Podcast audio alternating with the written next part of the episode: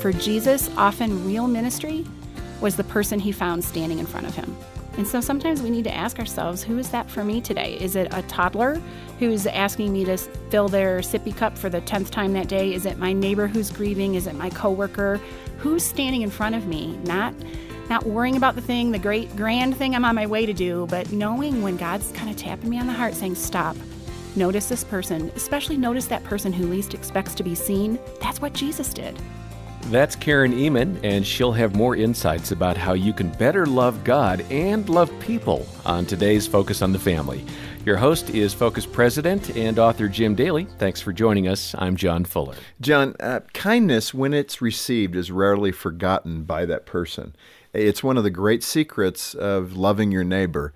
Um, very few people. I've never met anybody that's been harassed into the kingdom of God. You know, I'll say it in, in an audience: Has anybody been beaten or verbally harassed into the kingdom of God? Never once has a hand gone up. You know, those Christians treated me so poorly, I became one of them. Hmm. It's usually unusual love and kindness that opens a crusty heart to the possibility that God is. And today we're going to expand on that and talk about um, Listen, Love, and Repeat, a great book by one of our favorite guests, Karen Ehman. And uh, let's set it up with 1 John 4 12. If we love one another, God abides in us, and his love is perfected in us. And that should be the cry of each of our hearts that God's love would abide in us and that others would come into relationship with God because of the love they experience from us, which is from the Father. Mm. Yeah, and Karen Ehman works for Proverbs 31 Ministries. She has three adult children and has written a number of books. Jim, you mentioned the title of Listen, Love, and Repeat. The subtitle is Other Centered Living in a Self Centered World. And uh, it's good to have Karen back. Karen, welcome. Thanks for having me. I always love you. You got such a big smile and just, uh, you know, great, great outlook on life. Um, speak to this issue of the way love seems to be growing cold in the culture. It seems like there's a lot of influences working against our spirit, the spirit of God in us, to show love to other people, especially people we disagree with. Why? I sometimes wonder if it's always been that way, but we just have better ways of documenting it now with social mm. media. You know, we sling our unsolicited opinion, and it's not just our neighbor across the picket fence that hears us sling our unsolicited opinion about something or be snarky about something. Everyone on our Facebook wall sees it. Everyone on our Twitter or wherever sees it, and it, it grows. People jump on and they give their unsolicited two cents worth, and now we're in an all out war slinging hate rather than being kind and loving to other people. You talk about a story in the book, uh, Listen, Love, Repeat, about your mom and what she taught you in this regard. What did your mom teach you about love? My mom and I are extremely opposite personalities. She's very quiet and shy and hangs in the background, and I'm just always yakking a mile a minute, you know. But one thing I saw in her life that I wanted to emulate was just the way that she put other people first. You can't get her to talk about herself. She just wants to know about you and what's going on with you. And she had an uncanny ability to just really listen to people and then respond with with something that was kind, some little piece of information she tucked away like maybe it was just their favorite candy bar or something and if her coworker was having a bad day guess what that favorite candy bar was left with a cute little note on their desk you know she just always was on the lookout for how she could make someone else's she day was better. thoughtful. She was very thoughtful. And I remember one time in middle school going to her because I would I don't know. I was upset about something. It's probably. middle school. Yeah, it's middle school. There's something to be upset about every day. I probably didn't get invited to a slumber party or something. and I was all down on my life and I I'll never forget what she said to me. She said, "You know, whenever you think your life is just not going well, you're depressed about something, remember this. There's always someone out there who has it worse off than you. Go find that person and make their day." And somehow, I'm promising you, honey, it'll make yours as well. And I saw my mom, uh, who was a single mom living on a budget so tight it squeaked, she never seemed down on her life. She was always so other centered and thinking about how she could make someone else's day that she just seemed to be very content with her life. That's amazing. In fact, in the book, you talk about heart drops. And that was probably the beginning of the formulation of that. Expand on the definition of heart drops and tell our listeners what you meant. Yeah, it's something my mom was doing, but I never had a name for it until I was in a small group with my husband and our our group leader, Michael, talked about hearing a heart drop. And a heart drop is a way of kind of listening between the lines when someone's saying something because they're saying something without saying it. Maybe you're talking about some medical tests that you have next Thursday, and I sense a little bit of concern in your voice. Well, I can remember that. I can pull out my notes app on my phone or write something down in my planner that says, hey, you know, there's these tests happening next Thursday. Maybe I should text you that morning and say, hey, I'm praying for you, or call yeah. that night and say, how did it go? You know, kind of listening between the lines, but also just recording seemingly insignificant pieces of information about someone and just asking God to bring that back to your mind in the future sometime when you might want to use it to encourage them. I'll give you an example. I have a friend who sent her only child off to college, and I knew she was going to have a hard day that day that the, the school bus pulled up for high school and her son had been dropped off the night before, about an hour and a half away at college. And I had been with her probably six months before that when she gave her very high maintenance coffee order at the coffee house. And I'd gone down and I put it in my phone. So that morning I showed up when her child was gone to school with her favorite coffee drink and a box of Kleenex. And I said, I'm here for you. If you want to cry, you can cry on my shoulder. And I handed her the drink and she said, Oh, what'd you bring me? A mocha? And I said, No, I brought you a, and I rattled off her high maintenance 102 degree. no. Extra whip, double cupped, blah, blah, this whole thing. And she said, how did you know? And I said, because silly, I wrote it down the last time we were together. so just listening for those little emotions in people's voices or those seemingly insignificant pieces of information, and then later on doing something to bless them. Wow, how amazing that would be in marriages for each of us as spouses to be that attuned to the little things between the lines. Mm-hmm. Um, throughout Scripture, Jesus modeled um, never being too busy for others. I think you can see that clearly. He moved through the, the crowds and people grabbed at him. He healed people. He came away to what seems to be to recharge himself and to pray and to do those things. But he seemed available. Um, how did you relate that to our days today? How do we become available in the hectic, busy life that we all have today? Yeah, it's interesting when you read through the gospel accounts. Often Jesus was on his way to do something big and grand, but he would stop and take time to notice just one simple person, whether it was the woman with the issue of blood who needed healing, but he was on his way to do this miracle, you know. Um, he but, felt her. But he stopped. Yeah, yeah, he felt her. He stopped. He noticed her. I heard it said once, and I wish I could remember who said it because it's been a couple decades ago now. But I've that means you said forgotten. it. No, I didn't. but I was listening to a preacher on the radio. I wish I could remember who, and he said this: that for Jesus, often real ministry was the person he found standing in front of him. Wow. And so sometimes we need to ask ourselves, who is that for me today? Is it a toddler who's asking me to fill their sippy cup for the 10th time that day? Is it my neighbor who's grieving? Is it my coworker who I feel like maybe something's not right with them and they're upset about something? Who's standing in front of me? Not not worrying about the thing, the great grand thing I'm on my way to do, but knowing when God's kind of tapping me on the heart saying, "Stop. Notice this person, especially notice that person who least expects to be seen. That's what Jesus did. Hey, in your resource, um, Listen, Love, Repeat, um, I'm always looking as I read through the books and the material for profound questions. And you remind people of the two reasons that they're here on earth. When you see that written down, you're going, okay, what are they? Because I want to know. Are they the two I would agree with? And uh, tell us what those are from your perspective. The woman who first told me about Jesus was the one who said this to me. She said, Karen, there are so many things you can do while you're here on earth, and there are a lot of really great things, very admirable things you can aspire to do. But when it all boils down, there are two reasons we're here on earth to have a relationship with God, who offers us a place in heaven, and to take as many people as we can with us, to yeah. tell them about the gospel so that they too can enjoy God forever in heaven.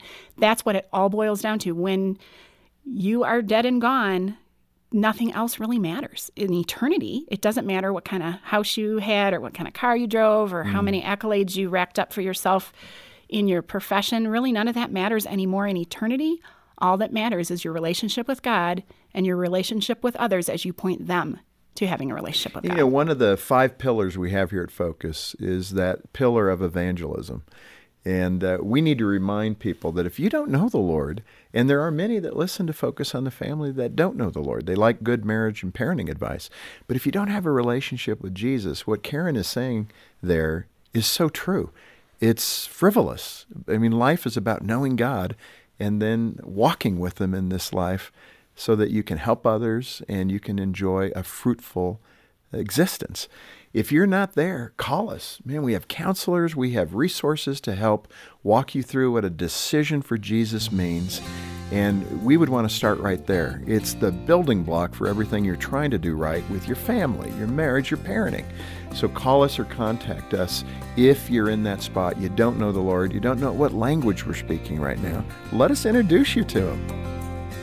This is Focus on the Family with Jim Daly. I'm John Fuller, and uh, get in touch with us when you call 800, the letter A in the word family, 800 232 6459, or connect with our counseling team uh, by clicking on the link in the show notes. Here's Jim Daly with more from our conversation with Karen Ehman on today's episode of Focus on the Family. Karen, also in the book, there were some heavy uh, emotions that you expressed. One is when you had a miscarriage, and a friend of yours did something that meant so much to you. What happened? I got a lot of uh, phone calls and cards and well wishes from people, hoping you know that I would get through this tough time. But I had a friend who just showed up at my door with a box of Kleenex and some Godiva chocolate, I think it was, and just sat and cried with me and said, I know exactly how you feel. I lost a baby too. Mm. And it was just that me too moment where someone yeah. says, you know, you've heard friendship is true friendships born in the moment when someone else says me too. I think C.S. Lewis maybe said that. I might be quoting that wrong. But she had one of those me too moments with me and she just sat and let me talk and let me cry. She didn't try to fix it. She didn't try to say, oh, well, you know, probably something was going to be wrong with the baby anyway. It's a blessing that, you know, some of these things that people said where they thought they were helping me, but yeah. they weren't. Well intentioned, but yeah, very well intentioned. But it hurt my heart. I I didn't want to hear, you know, why I was suddenly supposed to be happy about this because I was stuck in my sorrow. And she just sat with me in the pain, didn't say a whole lot other than, you know, this is awful. And I know how it feels because I was mm. there too, and I just want to be with you. Mm. Karen, so often as human beings, especially in a modern culture, um, how you doing? Doing great, and their marriage is falling apart. The point I want to make is how do you develop a heart, a skill set, whatever you want to call it, to be able to sit with somebody who's grieving because it's kind of uncomfortable. You don't necessarily know what to say. You don't want to say the wrong thing. You can tie yourself up into knots to where you say, well, it's just easier not to go. Mm-hmm. What advice do you have to be a comforter? Mm. I think we just have to be very honest with that person and say, I don't know what to say. I don't know what to do. I just know I love you. And this is not good. What has happened, I hurt for you. My heart just can't stop thinking about this tragedy you've gone through, this loss you've suffered, but I don't know like all of the right slick things to say. I just want you to know I love you. And I not only want to know what do you need, what can I do for you, but just go ahead and do some things. You know, if you know that they have a child that still needs to go to their t-ball game but they just lost their parent and they're grieving. Just say hey and i want to let you know next two weeks i'm on t-ball schedule. Yeah. i'm taking your child to t-ball. You know it's an important thing to capture and for me you know i had a hard life growing up as orphan kid and all that kind of stuff and one of the failures i can have is kind of the pick up yourself by your bootstraps attitude. So i don't always convey enough heart you know, because I'm like, hey, you can get through it. I got through it. It sounds horrible, mm-hmm. but you can default to that if you came up that way and you had a rough life. Um, it's like, come on, you can do it. I know you can do it. I remember one time talking to Jean, and she was suffering through something with her family, and and I I think I even may have said that. I just said, come on, we got to move forward, and she just looked at me in a tender way and just said, Jim, not everybody can pick themselves up by their bootstraps and go. And I'm one of those kind of people. Man, it hit me like a wow. brick. And you got to develop a sensitivity. And you're talking about being wired for relationship. That's the amazing thing here as you describe what you're uncovering and listen, love, and repeat, is how God has wired our heart for people if we move into it, not away from people. He demonstrated it. He wanted us to move toward people.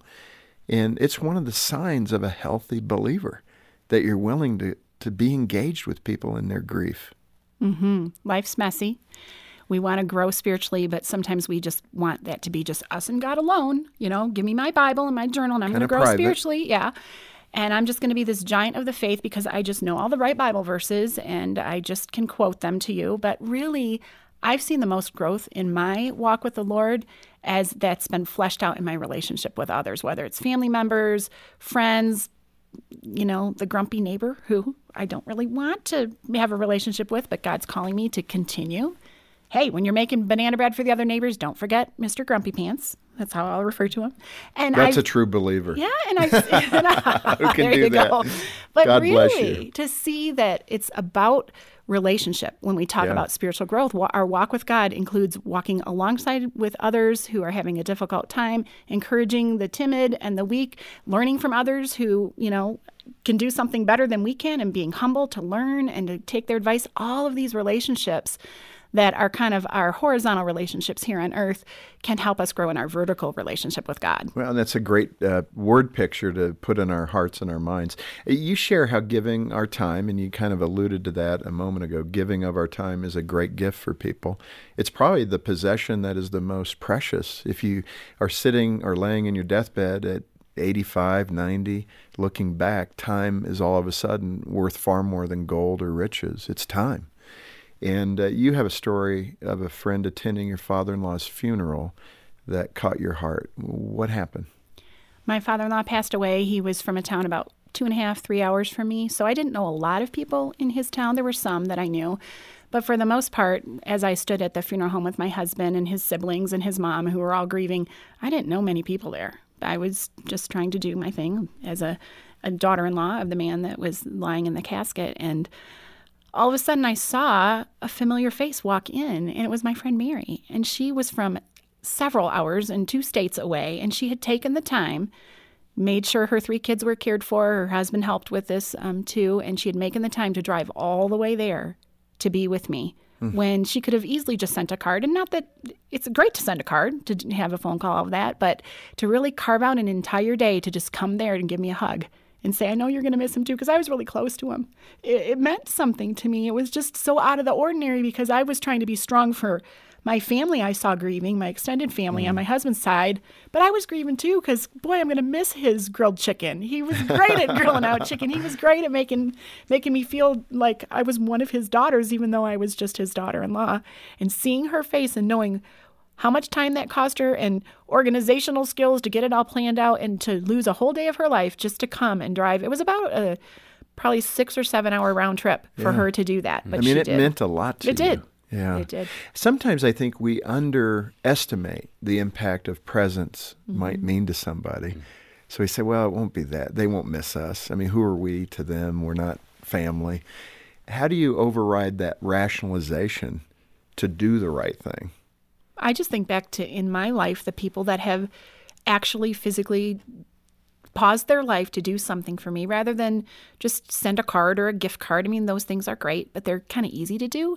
But the things that mean the most to me is when somebody really takes time to think through either some clever gift they're giving me for my birthday or or just a way to come and be present with me when I am going through something. I think back to how much that meant to me and it kind of snaps my brain into attention to realize that's going to mean that that much more, you know, to this person I'm trying to reach out to. Don't take the easy way out all the time and just give the phone call or the text message. Sometimes I need to put my own agenda on hold to go and spend time with that person because I'm remembering how much it meant to me when someone did that to me. Mm-hmm. Well, apart from praying, Karen, how can we prioritize maybe some first steps to really living out this? And I love the principle that your mom helped you start to develop here, which is don't just think about somebody that needs something, do something for that person. But I'm busy, I got so much going on, and, and I know so many people. How do I get to a point of saying, there's the difference maker for that person? That's where I start. I do think it starts with praying that God will tap you on the heart when there's someone you're supposed to notice. Hmm. So you pray that then you got to record it well. You've got to, you know, write down your friends having medical tests next week or so and so's high maintenance coffee drink or whatever. Just just living I call it living alert. Just really living alert and not trying to frantically write everything down you see every day, but just knowing when God's saying, "Psst, that person over there, that thing they just said, write it down." Remember it. And then asking him to bring that to your attention later. And sometimes, you know, I was talking about my friend Mary. I call her my freaky friend because um, my kids say this because sometimes something will happen and I'm just so upset. I'm now throwing myself on my bed and crying for 45 minutes and the phone will ring and it will be Mary and she will say, I've had you on my heart for the last 45 minutes. What's going on? Wow. She's like my freaky friend. But she has asked Jesus, please help me to walk so closely with mm. you that I know when you're tapping me on the heart and saying, Psst, so and so might be having a bad day. So just asking him, and he's faithful. He'll do it. It never fails. Now, I, I, I guess maybe sometimes I'm a little bit of a freaky friend to people because I just had this happen the other day where I called someone out of the blue I probably hadn't talked to for three years. And I said, I cannot stop thinking about you for the last week. And I found out that her husband had an affair and he's divorcing her. I knew nothing about it. There was no clues on social media That's or anything. It's just the Holy Spirit nudge. It's just the Holy Spirit nudge. Yeah, mm. doing that, doing that little activity of inviting God to tap you on the heart, to make you notice, to help bring people to your mind and then asking him also to help you carve out time to do that by not being too overstretched in your schedule and by just taking those little pockets of time. Maybe you're just sitting in the waiting room or something and you think, you know, so and so's been on my heart. I'm going to text him while I'm mm. sitting here. That's like the mustard seed becoming the big tree, right?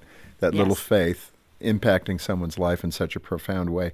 It doesn't always um, end in a positive way. You had a story about a neighbor, I think nine doors down uh, what happened in that situation? What did you learn from it? Mm-hmm. I had moved into a new neighborhood. My husband and I were trying to get to know some of the neighbors, and there was one woman who I saw often outside, either watering her flowers or rolling her trash can to the curb. And I kept feeling like when I was on my walk, you know, with my Jesus music blaring in my iPod, in my earphones, I kept feeling like God was saying, "Hey, you should stop and get to know her." But I had stuff to do. I'm busy. I got kids. I, you know, I just needed to get going, and I, I probably ignored that nudge a half a dozen times or more. And then one day, I was in town getting groceries or something, and I came back to my neighborhood and I saw that there were sirens and a fire engine. And first, I panicked because my 12 year old was home alone, and I thought, "Uh oh, what did he burn? He probably burned right. the house down." That's a good mom response. Yeah, but when I got in the neighborhood, I saw that it was at this neighbor's nine doors down, and I thought, well, maybe there'd been like a false alarm because I didn't see any flames coming or anything. Well, I realized uh, just a few hours later when another neighbor called me to tell me what happened that she had taken her own life. She had put the garage door down, turned the car on, and sat in the car. Decided life wasn't worth living mm. living anymore. And I can't beat myself up for that and think, "Oh, if I'd only stopped, I could have saved her from killing herself."